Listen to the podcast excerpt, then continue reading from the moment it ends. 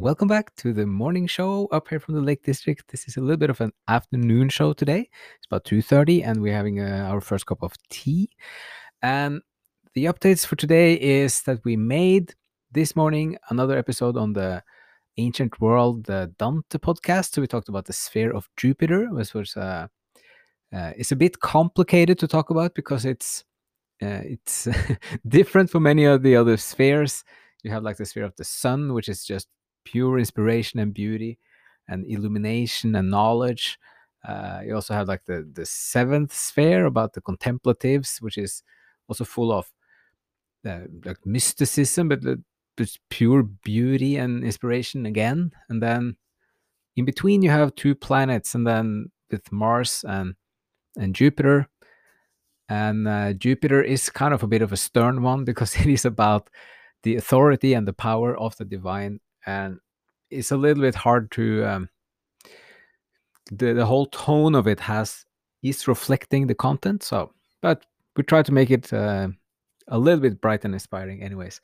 Uh, it's also the sphere of mars is very it's more easy to make it um, bright because it's about dante's life and about writing the comedy and there's lots of humor and uh, also interesting and kind of a generous way of describing his own process towards writing the comedy and the choices he made and and the support he's getting from his great great grandfather who is making this prophecy about his future.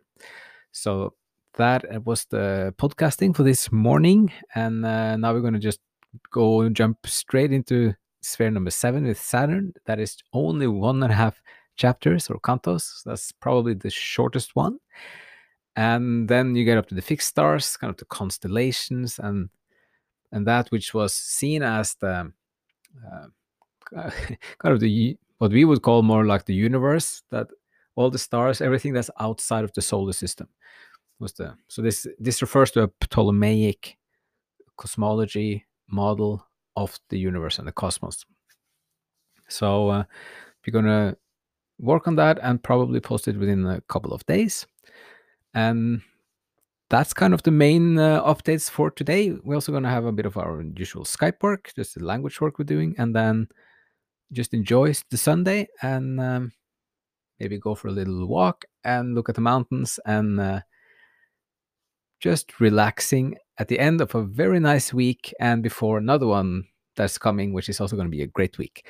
So this is will be a short one. I just want to say uh, that hope you're having a great morning or afternoon and a good cup of coffee.